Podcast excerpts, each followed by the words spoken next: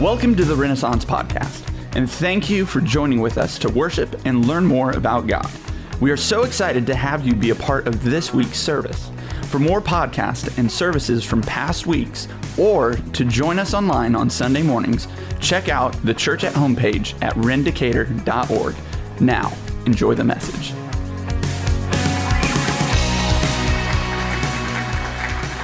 Good morning. My name is Joe, and uh, there's nothing like a hype man to really set you up than for all of you to be disappointed afterwards. So, thank you for that, Chris. Amen. If uh, if Chris looks a little different, uh, I don't know if this is okay to say or not. If he looks a little different today, it's because yesterday he got engaged. What? Whoa! Way to go, Chris! And he is marrying way up um, which was going to happen no matter what, right? Like, no matter what, he was going to marry way up. And I, I told his bride to be that yesterday is the happiest she will ever be the rest of her life. Chris has many happy days ahead of him, but Tori, on the other hand, not so much. Well, while we were worshiping this morning, I, um, and this has nothing to do with my message, this is just an aside thing, but um, I, I, had this real strong sense of how great it is uh, to be worshiping together with our family today, to be together as a family. And as I look out over the room, I see some of you that I think of as family. It's great to see you right there on that front row. You just some people you know and you see in church and they feel when you see them it feels like a warm hug. That's good to see you right there. So, so uh, uh, it's just great to be together as family, and that's really what the church is. We've we've sat across from one another and prayed for one another and loved one another and been there for each other. And over and over and over again, the Bible says um, that we're to even put up with one another. Which is maybe sometimes the hardest part for us, but it's just such a great thing to be part of God's family. The, the Bible says this in, in Ephesians 4, referring to the church, God's family, as his body. It says, from him, Ephesians 4 16, the whole body, the church, is joined and held together. And when each part is working properly, it makes the body grow so that it builds itself up in love. When we come together and, and do our part as the body of Christ in serving each other and loving each other and having encouraging words, sometimes the greatest thing you can do is just sit across from another person and say, I, I don't know how, but it's going to be all right. Or I don't know what to do, but I'll pray for you. And all of those things, as we build one another up, we're being God's family, the body of Christ. And that's just a wonderful thing to me. So that has nothing to do with my message, but I do want to do a little Bible study with you this morning. So if you have your Bibles with you, I want to invite you to turn to the book of Acts. Acts chapter 1 is where we'll be. And the book of Acts is really a history book. It was written by a man named Luke, the same man who wrote the book called Luke, which is really just a, an account of the life and ministry of Jesus. And this man, Luke, he's a doctor and uh, is very into the details. And so he writes for us this history, this account of the acts or the activities of the apostles, those men that Jesus had first called to follow him. And then, after he rose from the dead, he gave them his message of salvation for all the world. And they then carried it out. And the book of Acts is the account of how many of them did that, and even others beside those 12 who first followed him, how they carried the message of Jesus around the known world at that time as well. But here's what I want to do I just want to read a little bit through the first eight verses of this chapter.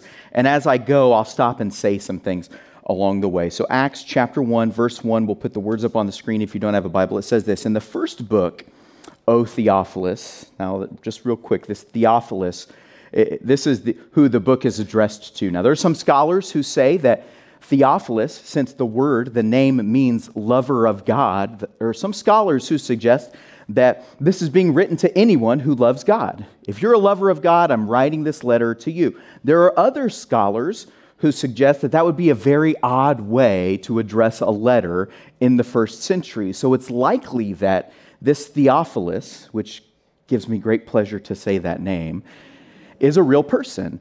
In fact, the book of Luke is addressed to Theophilus as well. He's refers to him as the most excellent Theophilus. What a title that is to have. And so, Theophilus, his excellency, is a man that Luke writes to, and he says, I have dealt in the first book, the book of Luke, with all that Jesus began to do and teach. I told you about his life.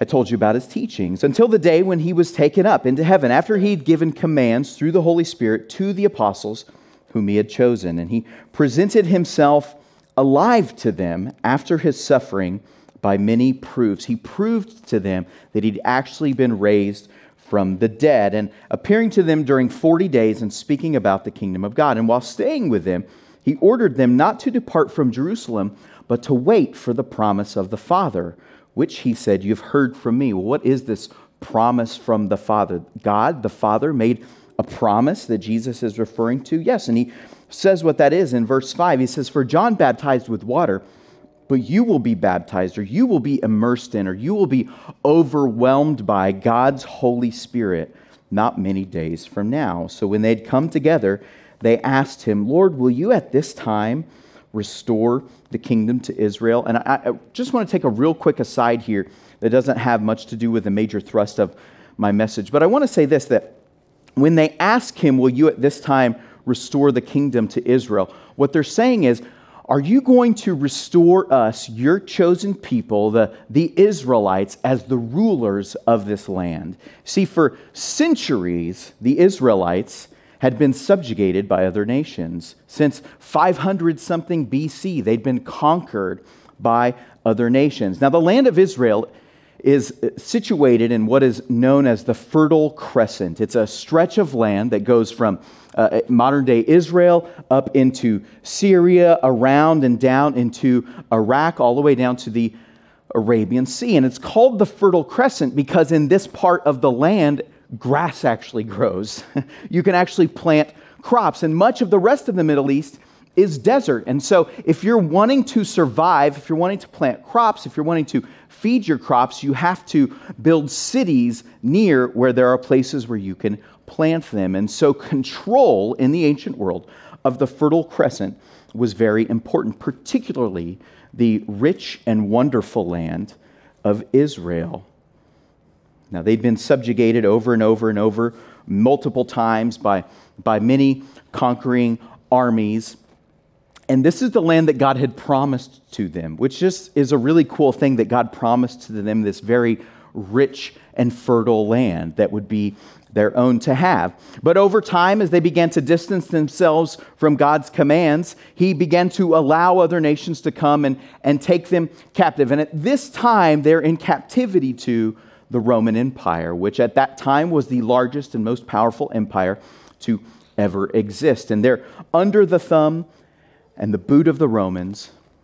And they'd believed for centuries that God would send to them a man who God had chosen and specifically gifted to set them free. And they called this man the Messiah, the anointed one, the Christ, the, this one that God had chosen to make all things new and to make all things right. And they believed that that's who Jesus was. And when Jesus raises from the dead, they are now certain that he is this Messiah that they'd hoped for. And they come to him now just before he's getting ready to ascend back into heaven.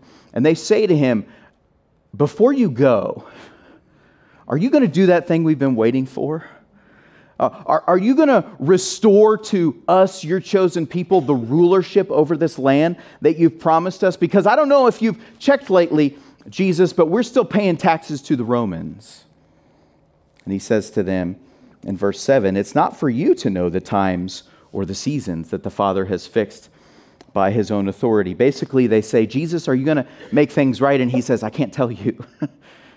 I can't tell you. And, and, here's why because they were looking at it from a completely natural and practical point of view. Jesus says, You want a type of deliverance that my kingdom is not necessarily of.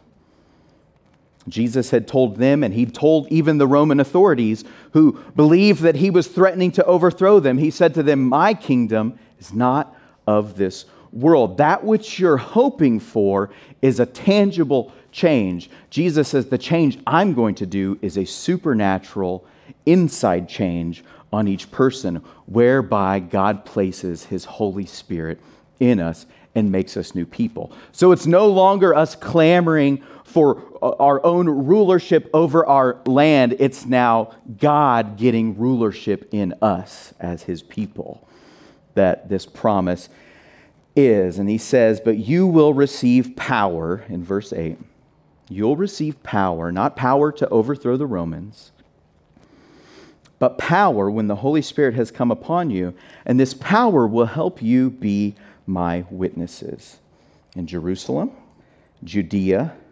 Jerusalem is the capital of that part of the, of the land of Israel. And it's where they would go to worship God. It's where the temple existed. In fact, they believed that God's house was in Jerusalem. His address was on a street in Jerusalem, is how they believed it. And he says, You're going to be my witnesses. This power that I'm giving to you is to, is to witness or be my mouthpiece in Jerusalem and in Judea, which is the surrounding countryside, into Samaria, which was a neighboring territory full of people that the Jews hated and who hated the Jews. Jesus says, You're going to go there and be my mouthpiece, and even to the ends of the earth, which is such an interesting thing to me because the people who lived in the ends of the earth were considered unclean and unholy to the Jewish people. And it's those people from the ends of the earth who'd been subjugating the Jews for so long. Jesus says, You're going to go to them and be my mouthpiece, even. Now, I, I, I want to focus in on this that, that he called them to be his mouthpieces, his witnesses, and, and consider for a moment what that word really means witness. Now, for us in our culture, a witness is someone who's called to testify in a court of law. And for them at that time, it was the same thing. Now, for us, a witness is typically a person who's called on the behalf of the defense or on behalf of the prosecution. But in that time, the witness was the person who was being prosecuted. And they had to testify themselves as to the truth. And for them, their act of being a witness in the court of law had the truth hanging in the balance so that the jury then decided, based on their words, whether what they said was true or what they said was false, and their life were, was at stake many times. Jesus gives them this picture You're going to be my witnesses, and as my mouthpiece, the world will place you on trial to determine whether or not the things you have to say are true or are they false. This is the call that he made to them. And what is it that they're witnesses of? What is it that they're a mouthpiece to? Well, it's that he raised from the dead. This is what they were to witness of, that they saw Jesus who was crucified in the open. It was not a thing that people didn't know about. They knew that this revolutionary named Jesus had been executed by the Romans in public. These men had seen him come back to life. Many women had seen him come back to life. And Jesus says, You now are going to take that knowledge that you have of me standing before you as a person who rose from the dead and tell people who I really am. I'm the one that God has sent to make all things new. I'm the one that God has sent to change people's lives. And the proof of that is that I've risen from the dead. Now, for you and I, who were not eyewitnesses to the resurrection of Jesus, although some of you look old enough to have been, Oh, talking about you, Jeff. Whoa, whoa, just oh. He, guys, he's mean to me all the time up here. I get one chance, and every, everybody scowls at me. No, uh, we weren't there. We weren't eyewitnesses of his resurrection. So now, how are we to participate in this activity of being his witnesses, of being a mouthpiece to the resurrection of Jesus? Well, I'll tell you this, though I haven't seen Jesus with my eyes and I haven't touched him with my physical hands. Because he is alive in me, and I know those of you who have had this same experience where he lives in you and you just know it through faith that Christ lives in you. Because he's alive in me, I too am now a witness of his resurrection. How do I know Jesus raised from the dead? Because he's alive in me. He's alive in you. And because of that, we get to be his witnesses. Now, what does this mean for us that we get to be his witnesses and mouthpieces? Well, I'll say this it doesn't mean that all of us are prophets and all of us are evangelists. And what I mean by that is this there, there are certain people that God has gifted, the Bible would refer to them as prophets and prophetesses, as, as people that God will actually speak to, special information.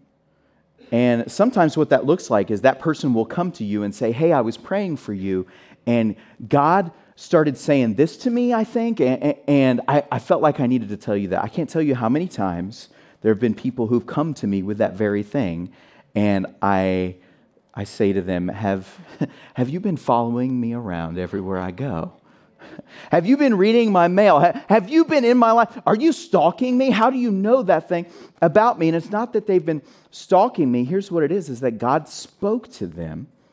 The beautiful thing about that sort of thing it, is when that happens for me is it, it reminds me, wow, God was thinking of me so much he told somebody else something about me. I was on his mind in such a way that he wanted to talk to somebody else about me. There are some people in the church, in our church even, who are gifted in that way. Not all of us have that gift. And just so you know, if you come to me with that thing, I test it out first and see if it's real. Not all of us are evangelists. Evangelist is described as someone who, who carries the gospel of Jesus, the good news of Jesus, to other people. Now, in a very real sense, we're all to do this thing, right? We're all to be witnesses to the fact that Jesus is alive in us. But not all of us are gifted to do it in such a way that it is second nature to us. Not all of us are gifted in such a way that is so easy to us, we're actually able to teach other people how to do that very thing. God has placed some people in the church, Ephesians 4:11 says, to do those things. He's placed some people as pastors. Some people are gifted as teachers of the Bible. Some are prophets and some are evangelists. And I think the key word in that verse is he gave some to be apostles, prophets, evangelists, pastors, and teachers. He gave some. If he gave all of us all of those gifts, we would not need one another. And that verse about the body working together to build itself up wouldn't matter. We need to need each other. And some of us have gifts that others don't. And that's really okay. It's the way God has, has ordained it to be. And it's a beautiful thing to see his body and his family working together in that way. Not all of us are called to be prophets and evangelists, but all of us are called and chosen by Jesus to be his witnesses. We get to be his witnesses. It's a privilege that we get to tell others and testify to others that God, that Jesus is alive in me. So the real question I have when I when I read this is why does he need me to be his witness? Why does he need me to do that? Couldn't he just open up the sky and appear and say, I'm Jesus, I'm, I'm ruling over all of creation. I, I hold all things together with my words. Couldn't he just open up the sky? Couldn't he just appear to people while they're sitting in their car driving along? Bam, there's Jesus. Turn your life around. See, to cause accidents. That's why he doesn't do that. But, but couldn't he just do that? Of course he could do that. He's all powerful. He can do anything that he wants to. He could do those things, but he chooses not to because he wants to use you and I. And the crazy thing about that is that most of us are pretty ordinary.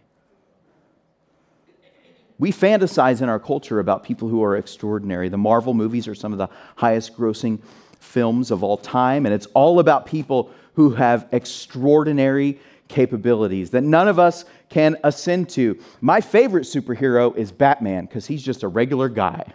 I mean, he's a billionaire, right? But like, he has no special powers. So all of his power had to come from buying stuff. Like, he has no special power. We fantasize about people who are have special powers and we want to be like that. We want to be superhuman. God just uses ordinary people because honestly, that's all he has to work with.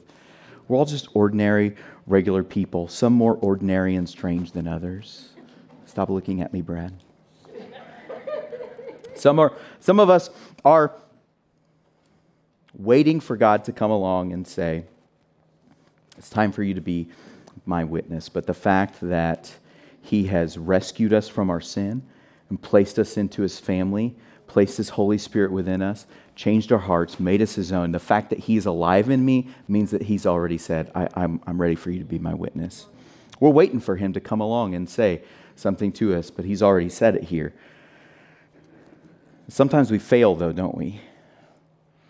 Sometimes we misrepresent him. Because here's the thing we're, we're being his witnesses, whether we're trying hard to do it in a good way or we're not trying at all and we misrepresent him. We're his witnesses. It's, it's just who we are. So, so when people see us that, and they know that he's alive in us, they see a witness of Jesus Christ's resurrection from the dead. And what they see in me will determine what they believe about the risen Jesus. If they see a person who's always crabby and rude and just terrible, that when other people, when he comes into the room, other people go, Here's Joe. That's what they'll see of Jesus.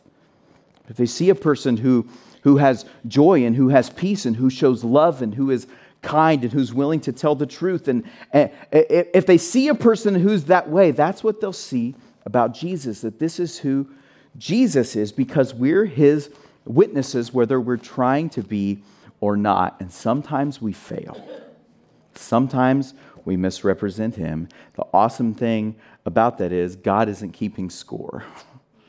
He's not looking at us and saying, Oh, you really failed that time. I'm going to give you one more opportunity to, to show my goodness to people. Then, after that, if you've blown it, that's it. He doesn't do that. He's not keeping score. And guess what else? Sometimes we succeed at it. Sometimes we do a good job at, at witnessing to the truth of who Jesus is. Sometimes we're actually able to show people that Jesus is a person who is full of grace. Sometimes we're actually able to do that. So, what part is it that we can play? How do we succeed in being his witness? Well, primarily, I think it's with our words. And we have to understand how important our words are. The Bible says that death and life are in the power of our tongue. We have the power with our words to build someone up or tear someone down. Our words are incredibly powerful, and we must be intentional with them, especially when we're, we're in a place with people who may not believe in Jesus and we want them to understand who He is and how much He loves. We have to be careful with our words and make sure that they understand that He's a person who's full of grace. I can tell you that words matter in all circumstances. And, and the way that that stands out to me the most is when I think about the day before my wedding. Um, my wife and I had decided that um, we were going to travel. Instead of a cake for our wedding, we got donuts. And uh, from this place in Bloomington called Denny's Donuts, it's amazing. If you ever drive through, straight through on 51, it's there. Stop. It's a dingy old cafe, but their donuts are amazing. And that's where we wanted to get our donuts from.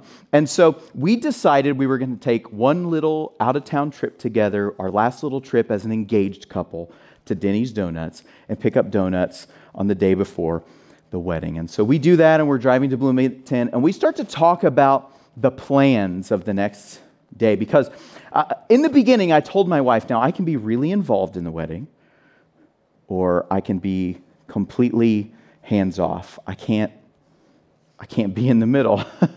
I got to be real hands on, or I got to be real hands off. I, I, I can't be one foot in, one foot out. Well, we tried it both ways, and after a while, we realized it was most comfortable for her if I was just not involved in the planning of the wedding. And so a couple months had gone by, and I didn't really know anything that was going on. So this was my time to figure out, okay, what's on the schedule of this?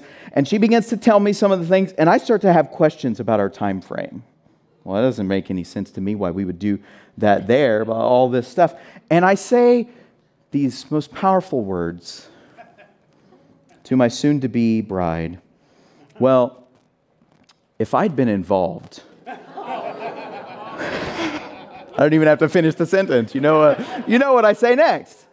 I almost didn't get married, Joey. I, that, that almost did me in because I said those things. And, and, and I didn't feel any contempt towards her. I didn't feel any contempt for the schedule. I didn't feel like our whole life was falling apart. But in that moment, I was frustrated by something that bothered me, and I simply said what I thought to be true.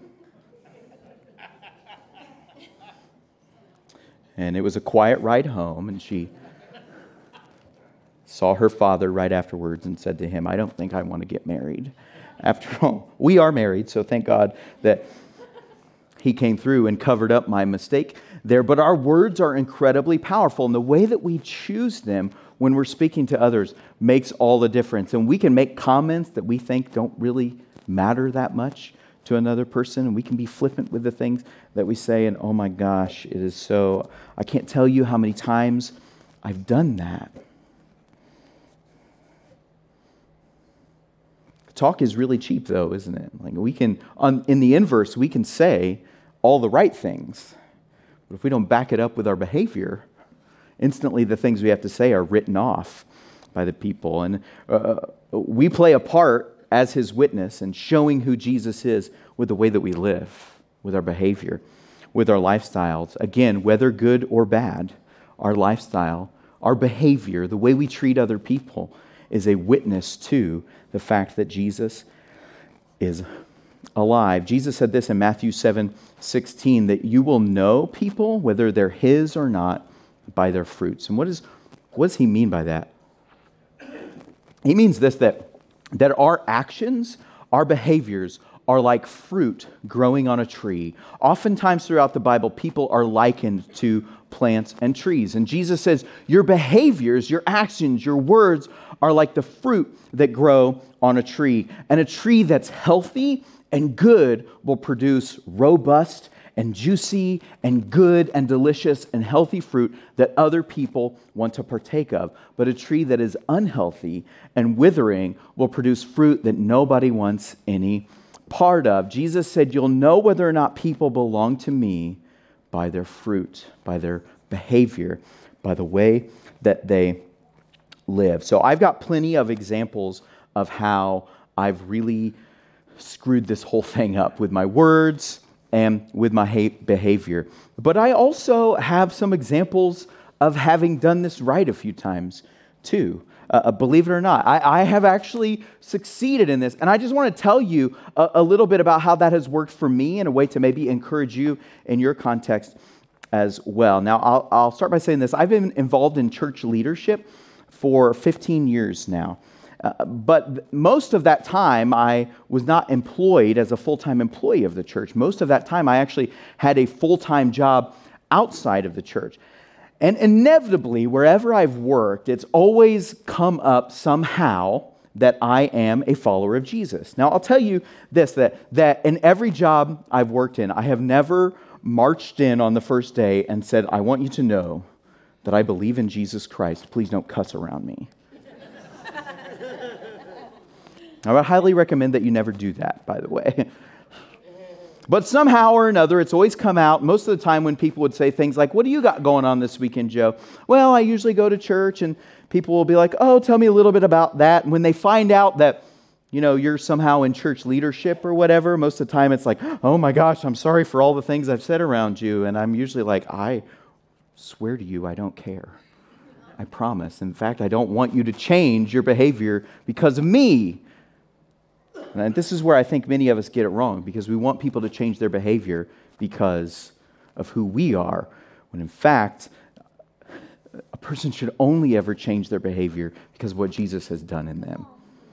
I don't want the way that, I don't want you to think you have to live a different way around me because we're different. I want Jesus to be alive in you, and I'm willing to hear anything you have to say in order to get an open door to be able to share that with you. So I never went in guns blazing, gospel guns blazing with people, bam, bam, bam, let me tell you about Jesus, but I, I tried to subtly be there for people. And I can't tell you how many times I've got former coworkers who still will call me, who they, they don't have, they haven't darkened the door of a church, but they will call me and say, Hey, Joe, will you pray for me in this? Because they know I know the one who can handle it. Now, one day, will they follow Jesus? Maybe. Maybe. I'm still not going to force it down their throat. What I'm saying is this that there are subtle ways that we can share the truth of who Jesus is with people without being obnoxious, without being offensive, without being hurtful to people in a way that, that we can actually seem like we're understanding, in a way that we actually seem like we care about people, even if they never became a Christian. A lot of times, I've observed in our attempt to be witnesses, and this is a sincere thing, I, I think, but in our attempt to be good witnesses of Jesus, what we'll do is befriend people who are, are not followers of Jesus for the sake of turning them into a follower of Jesus. Now, I'm not saying that's a bad thing. I think that's a good thing. But I'm saying this as well. Sometimes it's okay just to befriend people because you want to make good friends with them. And then off of your friendship, maybe one day they'll become a follower of Jesus. And can I tell you, that's a beautiful thing to know that you played a minuscule part in that. No matter what we do, though, we are his witnesses whether we're trying real hard or we're not. We're his witnesses. And when we focus on who Jesus is, a person full of grace, and we let that guide the way we interact with other people, that how do I want people to see Jesus? I, I want them to know he's a person who's full of grace. And so if we live that way, it becomes much easier for people to want to follow him.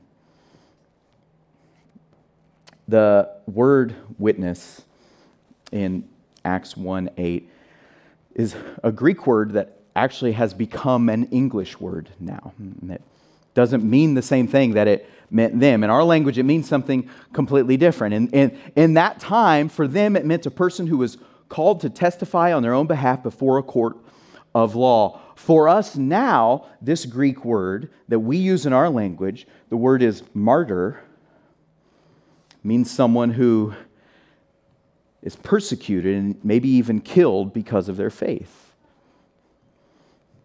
The picture that Jesus is giving us, because we know he knows the future, right? We know that he knew that this is what the word would become. We know that he knew it would be costly one day for them to be his witnesses. In fact, we see it. You turn the page, just a few pages in the book of Acts, and there's a man named Stephen who is stoned to death. People picked up stones and threw them at him until he died because of his faith in Jesus.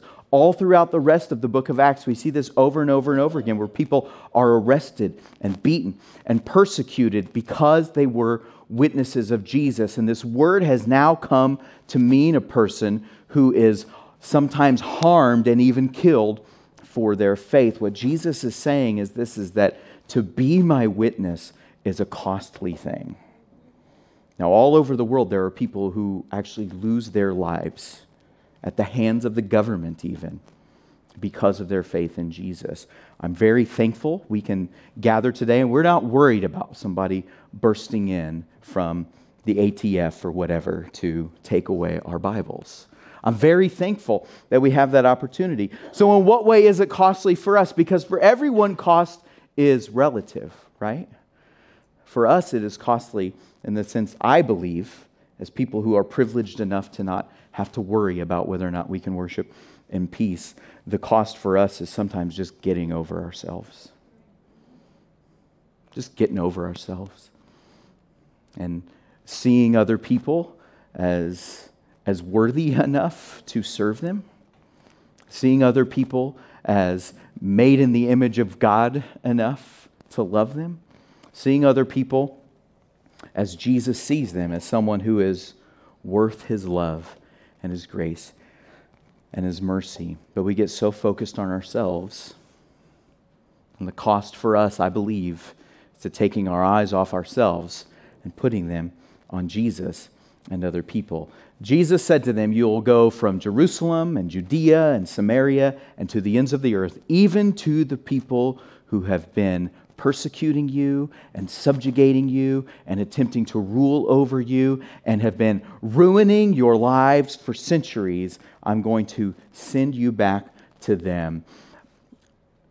All throughout their history, there's this longing and waiting for the Jewish people to get back to Jerusalem and to have rule over their land again. And when Jesus, the one they believed would restore that to them, comes, he says, Nope, we're not staying here.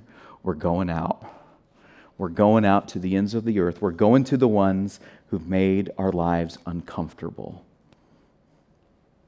Sometimes for us, the cost is simply willing to be, being willing to embrace uncomfortable moments for the sake of other people, laying aside my own opinions. And I got opinions, strong ones. I'd be happy to tell them to you over a cup of coffee sometime if you ever wanted to hear them. But you know where the place for my opinions is not? When I'm desiring to witness to the truth of the risen Christ, Jesus. Would you pray with me, Lord?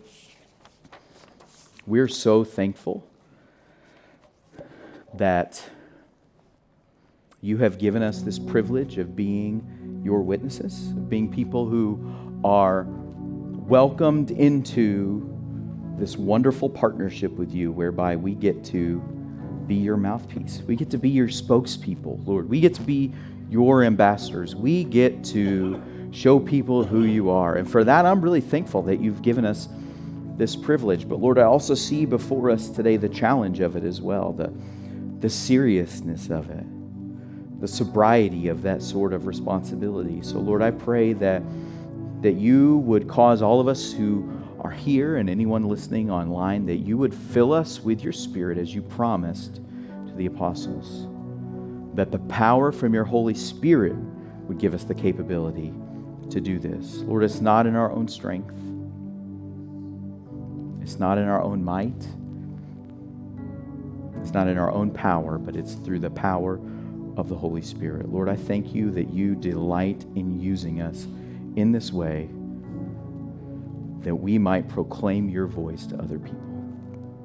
We love you for that. In Jesus' name, amen. Thanks for joining with us today. We would love to pray for you and make a connection with you. So please check out the church at home page at rendicator.org. Here you can ask questions, request prayer, find past messages and podcasts, or support Renaissance through online giving. We can't wait to hear from you.